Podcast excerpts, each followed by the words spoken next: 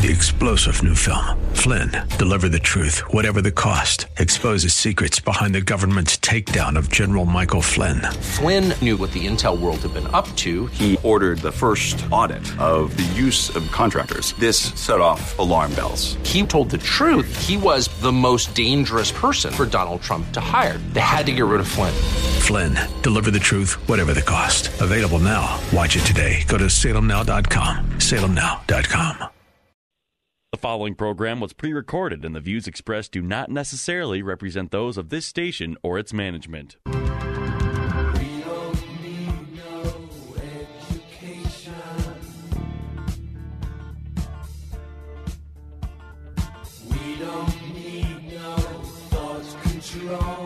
Get ready to take notes because school is now in session. Tackling the biggest issues in education, this is Education America. Save the classroom, save the country. Here are your hosts, Headmaster Rebecca Hagstrom and co host Mark Durkin. And welcome to Education America, where we are taking steps to save the classroom so that we can save the country. Come along with us every Saturday night here on AM 1280 The Patriot at 6 p.m. Well, K through 12 education is the playing field, and as the 16th President Abraham Lincoln so rightly stated, he said, The philosophy of the schoolroom in one generation will be the philosophy of government in the next. I want to turn to my co host and founder of Liberty Classical Academy, Rebecca Hagstrom, where tonight we have the privilege of speaking with two ladies dedicated to restoring the black community's cultural roots of faith, family, and education. They are involved with an organization called Take Charge Minnesota, and their names are Alfreda Baldwin and Kofi Montzka. Mm-hmm. And Alfreda is a Ch- Chicago area native, a retired attorney who served in the role of in-house counsel at Securian Financial for 32 years. After retirement, Baldwin started vol- volunteering in her son's, uh, actually grandchildren's, I think, school district, and spending time with elementary students caused her to reflect on the education she had received while attending a Lutheran grade school. And it led her to want to start a Christian school accessible to families of all ethnic and financial backgrounds. And she's currently working on a project to open a K 8 micro school in the Twin Cities. And she also serves on the board of the Minnesota South District of the Lutheran Church Missouri Synod. Alfreda Baldwin is a wife, mother, and a grandmother. In addition to her work with Take Charge Minnesota, Kofi Montzka is an attorney. And Kofi and her husband have three teen boys, ages 13, 15, and 17, and her oldest has special needs. Ladies, thank you so much for joining us tonight on Education America. Yeah, thanks so much Thank for you. being here. Thanks for having us. Yeah. So we're just going to jump right in because we know you both have so much to say and we're so excited to be able to hear from you this evening. So let's begin by having both of you share your personal stories as it pertains to education. Why do you think a good education is so important and especially to you?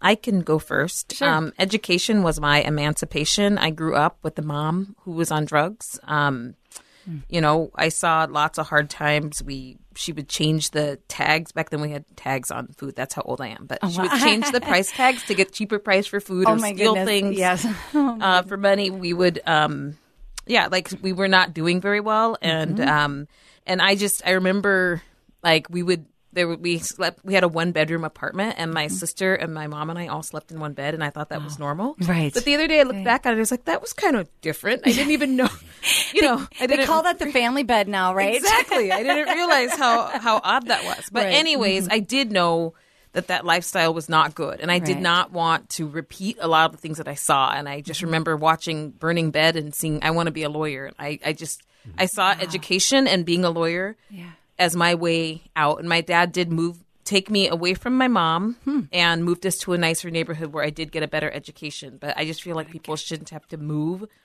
to get a better Right. education. Absolutely. So, and then, you know, even then I had a lot of challenges, but I really focused on school because I saw that as a way out so that I wouldn't repeat patterns that I saw in Mm-hmm. my life. So that's why education is so important for me. I feel like it can be the way out for other kids too. Absolutely. And, you know, look at where you are. Here you are, an attorney, and you are working, I think, full time, and you're also working for your own nonprofit, uh, you and the other ladies, the Exodus program, and working on school choice and the difference that you are making. And, you know, I just want every child to have that same kind of hope and that understanding, exactly like you say, that education is so important. Um, Alfreda, can you tell us a little bit about your story as well? Sure.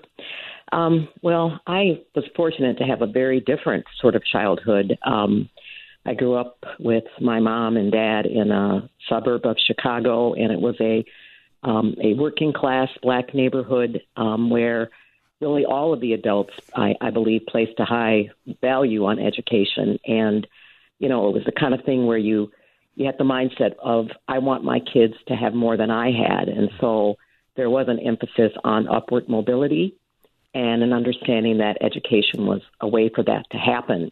Um, so my parents had a high school education, but they certainly wanted me to be able to get a college education and you know do whatever I wanted as an adult. And so um, I started out in the public school system, um, but at the end of third grade, um, the district changed the boundaries and they were going to send me to a school that my parents did not think was a very good school. And so they took me out of the public school system and found a little Lutheran school not very far from where we lived. Um, but I recall, you know, having to pay that tuition um, was a sacrifice for them, and one that they had to uh, take an extra job to um, to be able to pay that tuition. And Mm-hmm. um, so, y- you know, it, they never let me forget, you know, how how much they valued education and the sacrifices they made for me to get a good education. So it motivated me to work hard and study hard. And um, I, just always kind of think about this as this is the inheritance I got from my parents. Um, that understand and really from, you know, from them coming from people who were not allowed to learn. Right. Um, I just look at it as shame on me or any of us who don't take uh, advantage of that opportunity to get an education that we have today. Right. Oh, so true. And and same thing for you. You accomplished a successful legal career and now you are planning to start a micro school of your own so that you can help in, instill those values into other students and other children. Exactly.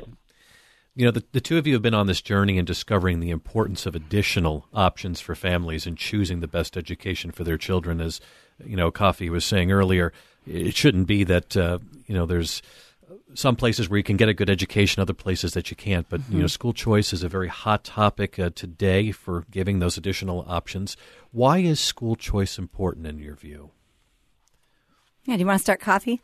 Um, yes, like I said before, I don't think that um, people should be stuck in a school based on their zip code and based on where they they can afford to live. In areas where there are good schools, you know, the houses are worth more. Right. People are moving there, and it just shouldn't Yeah. be that way. There should be a chance for kids who are in a in a neighborhood and they're, they're low income to do better than their parents. They shouldn't be stuck to a life of generational poverty Right. because they're stuck in these failing schools. Mm-hmm. I also think that all kids are different. And so even in my family, my kids all attend different schools because they're mm-hmm. different. My youngest was in our neighborhood school and he felt like he wasn't getting a good education. He was sick mm-hmm. of sitting on the sidelines while the teachers helped the students who needed more help and Right. he was more accelerated in math and he saw a school, a charter school that he knew of where his friends were going, some of his friends, he had, this was from his basketball team and mm-hmm. he wanted to go there for a better education. And so you know, all kids are different. My other one, social was more important, so I kept Right. him with his friends. My youngest, Luke, he didn't care if he had any friends. He wanted a better education. Yeah. And then I have a kid with special needs um, who our local school district didn't work for him. There was only one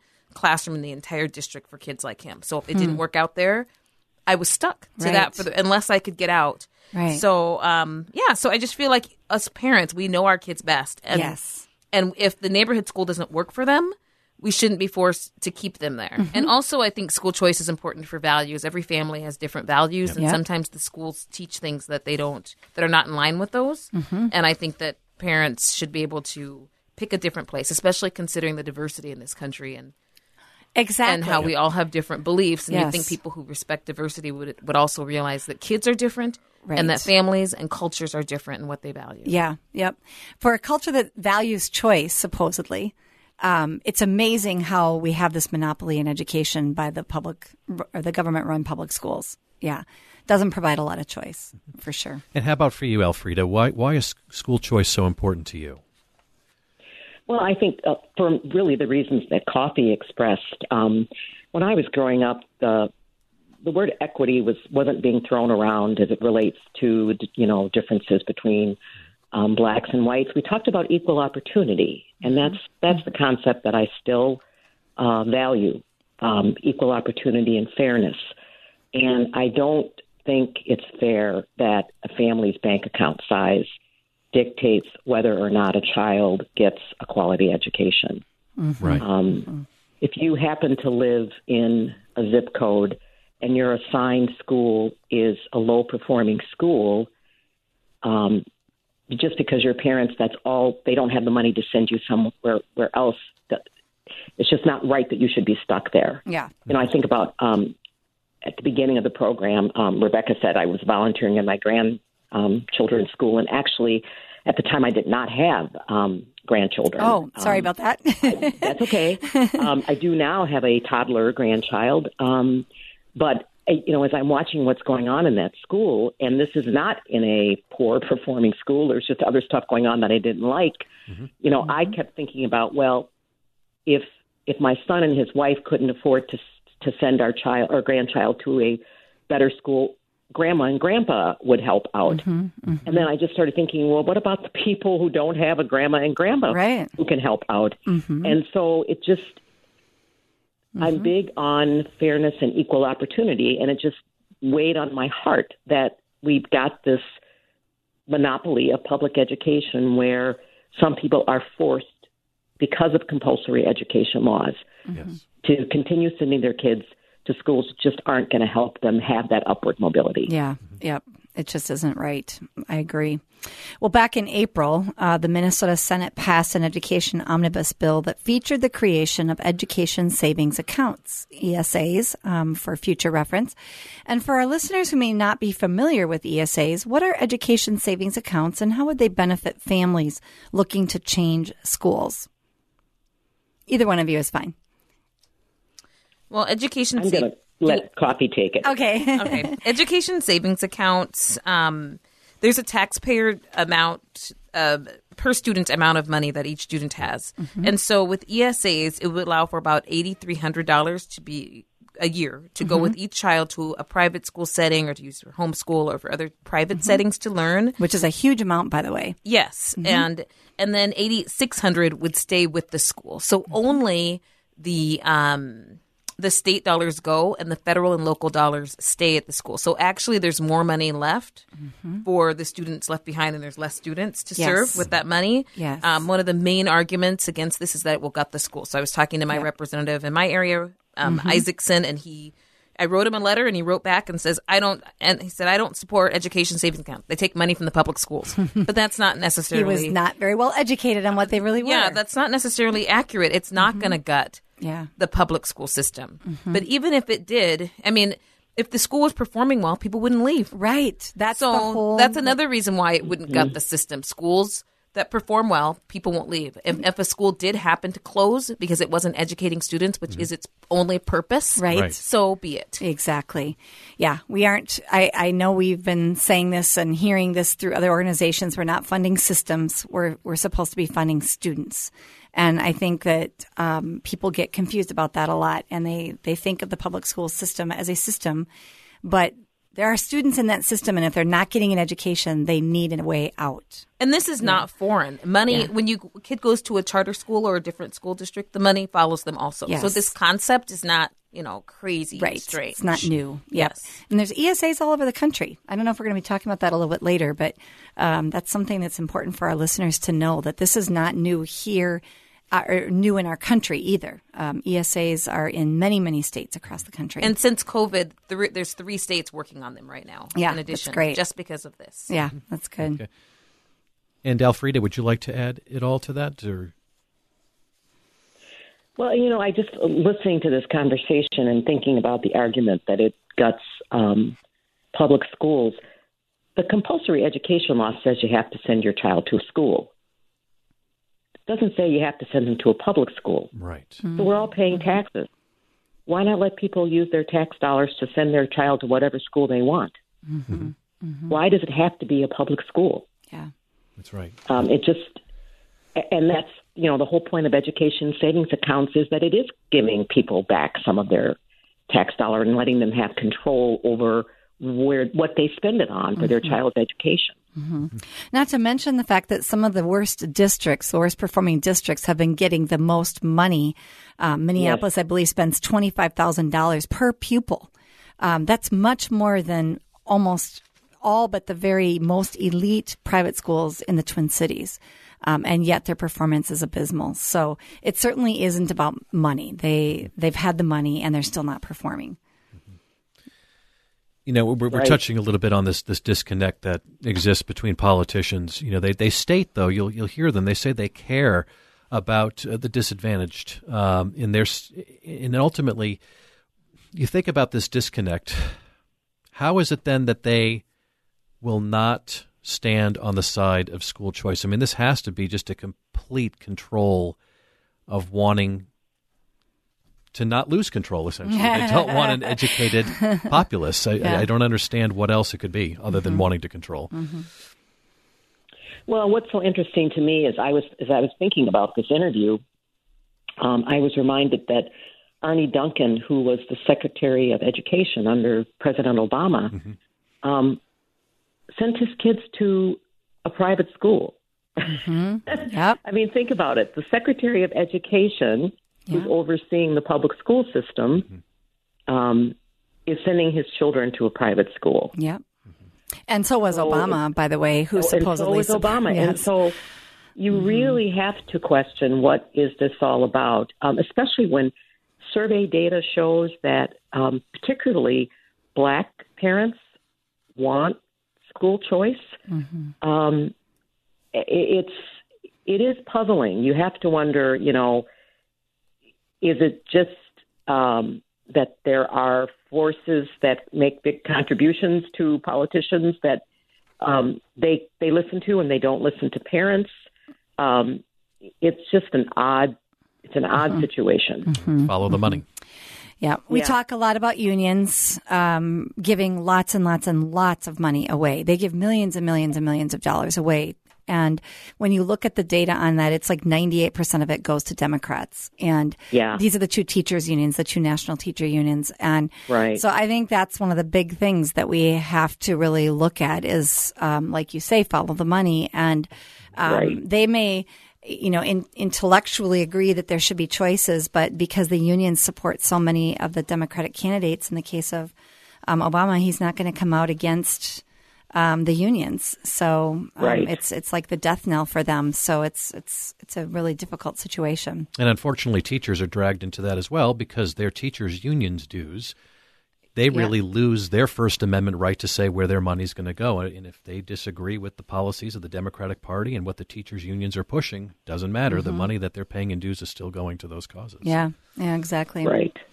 So, oh, go ahead. Yes. Yeah. Kel- So Kel- I mean, yeah, and I just I just wanted to talk about the proficiency rates of this Yes, of, please of do. Mm-hmm. um, kids of color. Um, so just just as far as black kids go in the Minneapolis public school district, Mm-hmm. um, the stats from the Department of Ed are for math.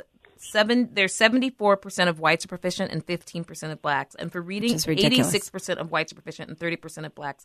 So I just want to go to one of these pe- representatives, and I've been trying to get a meeting with my own. He hasn't replied to me He yet. still hasn't. But I would, I really want to know. I just want to know. You say you care so much about people of color, and I see you, I hear you, I stand with you. I really want things to be better Right, for you, I'm and you put a see BLM that. sign in my Yeah, yard. and then you see fifteen percent are competent in math Right. and thirty percent reading, and you and you have the opportunity to vote on something to allow these kids to get out of these failing Right. schools, Right. and you Right. say no. Right. And so I, I'm curious. Like I want to know. Like, please tell me with your mouth Mm-hmm. how you think this is a good idea to say no to this. Like, how are you not a hypocrite? Yeah. Tell me Exactly. I want to hear it from Yep. the governor also. Yes. Tell me, because honestly, and I they- don't understand. Like, Right. I might be really Right. stupid. I just want to understand because it doesn't make any sense when you look at the numbers. And also, um, this is truly a bipartisan issue when it comes to people. Every single liberal friend I have who lives in a bad neighborhood or lives where there's a school that might not serve their kid well for one Yeah. reason or another, they look for a better option. Yeah. And so I know that all parents i was talking to a lady at a track meet she moved her mm-hmm. kids out of the st paul public schools because her daughter hadn't learned in a year and they were having discipline issues there mm-hmm. so i with with the other kids and so it bugs me that all of society seems to value getting the best education for their child, but it's just Democrat politicians. Mm-hmm, mm-hmm. They won't. They don't. They they won't jump through that hoop. But I hope they do. I mean, I'm Yeah. praying that they will change. Right. Well, but- that's the whole reason why we're doing this show and trying to get your ver- voice out there because it's true. We need people to hear these statistics. And I want to say that again. Kofi just said 15% of black children or minority children in Minneapolis pass their math tests and only 30% pass their reading tests compared to white kids at 74% hold on to that for a moment. That is that is shocking and those numbers are horrible. We have covered that on this show in the past and we need people to start getting angry. We need people to start getting angry. It's the only way it's going to change. And well, and there's there's another piece to this, if I may. Um, yeah. jump in. So we know that literacy is tied to incarceration rates.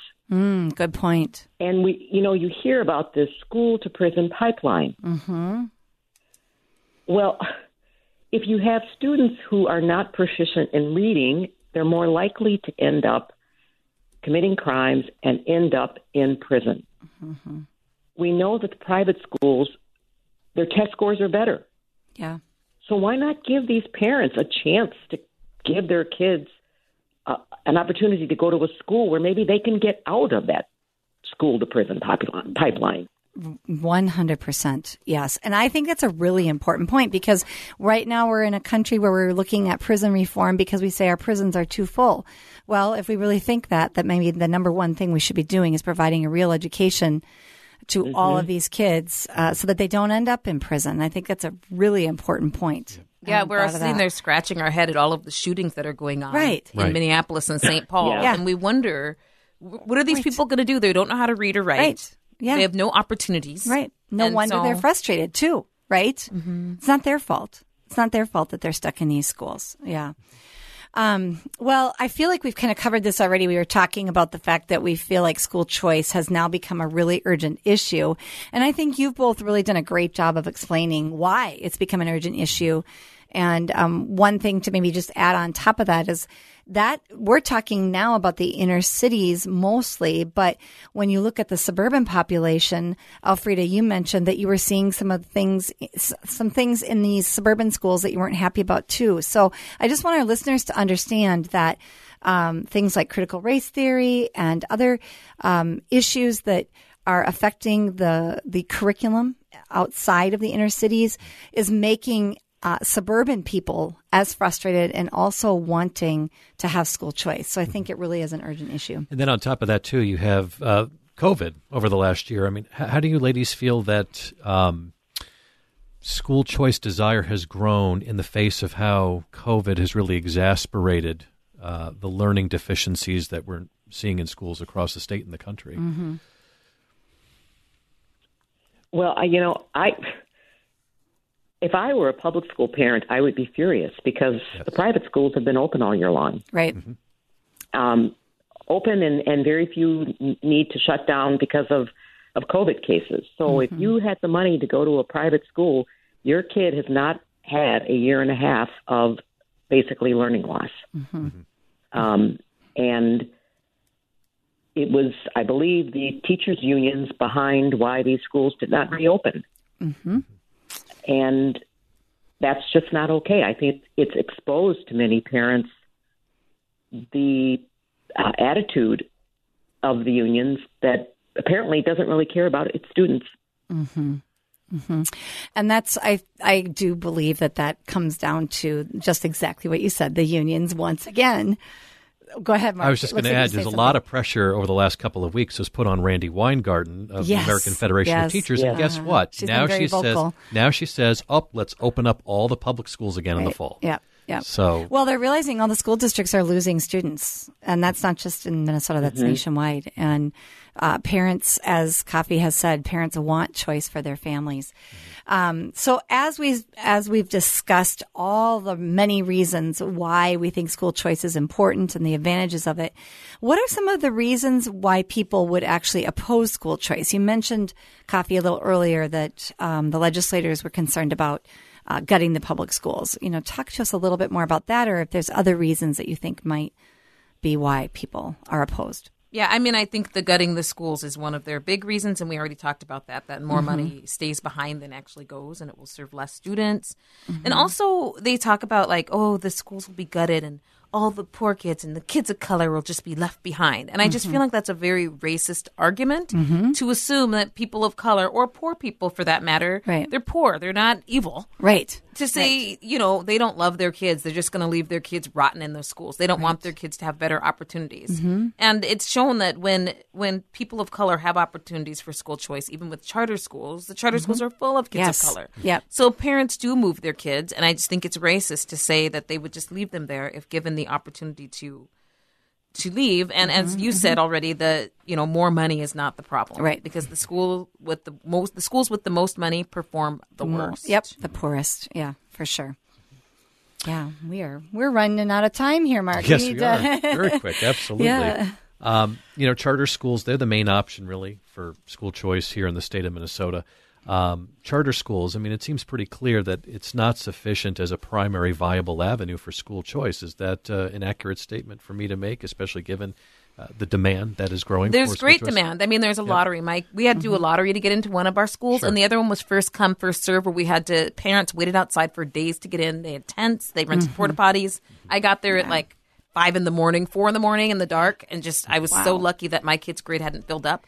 But it shouldn't be like that. So there is way more demand than we have charter schools, Mm-hmm. and it's basically like winning the lottery these days to be able to get a better education for your kids. Yes, absolutely. And I would love And our plus, they listeners. want to put Go a. ahead. I'm sorry. Go ahead. No, I was just going to say, Waiting for Superman is a great movie for people to watch about that very issue. Yeah, go ahead, Alfreda. Well, and plus they're pushing back and wanting to have a moratorium on new charters in the first place. Yeah. So, Mhm. um, They're trying to shut know, it I- down. right? Mm-hmm. Yeah, they're trying to they're trying to make the only option be these public schools, where quite honestly the unions are calling the shots, Yeah, yeah, that's right. not the teachers, the unions. Well, we have about one minute left. Can the two of you tell our listeners what they can do to show support for school choice? What can they do? I would say write your your representatives, Mm-hmm. um, send letters to the editors. Yes, that's Uh, good. I, I think parents just have to band together and be louder than the teachers use. Mm-hmm, mm-hmm, mm-hmm. I agree. And I say ask for meetings with your legislator. They have these like form letters they send back to everybody all the time about school choice, and. Yeah. they they represent you. You know, and my representative said, "Well, I don't believe in that." Well, I do, and you represent me, so I need a Mhm. better explanation besides this is what you like. that's a very good point. And so and you can maybe Yeah. get a better understanding where they're coming from and, and convince them. And you can also go to the exodusmn.org and um, we have a sign up area there and you can put your information in there. So we can we can in the Exodus movement. There's five of us ladies, so we can contact you and keep you up to speed on what we're doing. Yeah, that's so important. ExodusMN.org.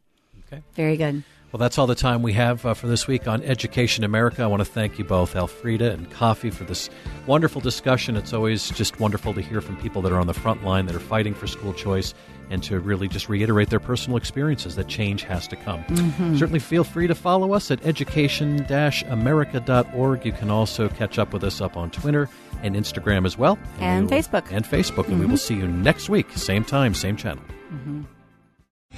Three star general Michael J. Flynn, head of the Pentagon Intelligence Agency, knew all the government's dirty secrets. He was one of the most respected generals in the military. Flynn knew what the intel world had been up to. He understood its funding. He ordered the first audit of the use of contractors. This set off alarm bells. The explosive new documentary, Flynn, Deliver the Truth, Whatever the Cost, and covers the facts behind this scandal. Flynn told the truth. He was the most dangerous person for Donald Trump to hire. I find out the worst enemy that I'm going to face in my life is right here in America. They took my assessment and they wanted me to change it. And I was like, I'm not changing it. They had to get rid of Flynn. With in depth interviews, archival footage, and never before seen personal records of the man behind the headlines. I just felt like I was drowning. Flynn, Deliver the Truth, Whatever the Cost. Available now. Watch it today. Go to salemnow.com. Salemnow.com.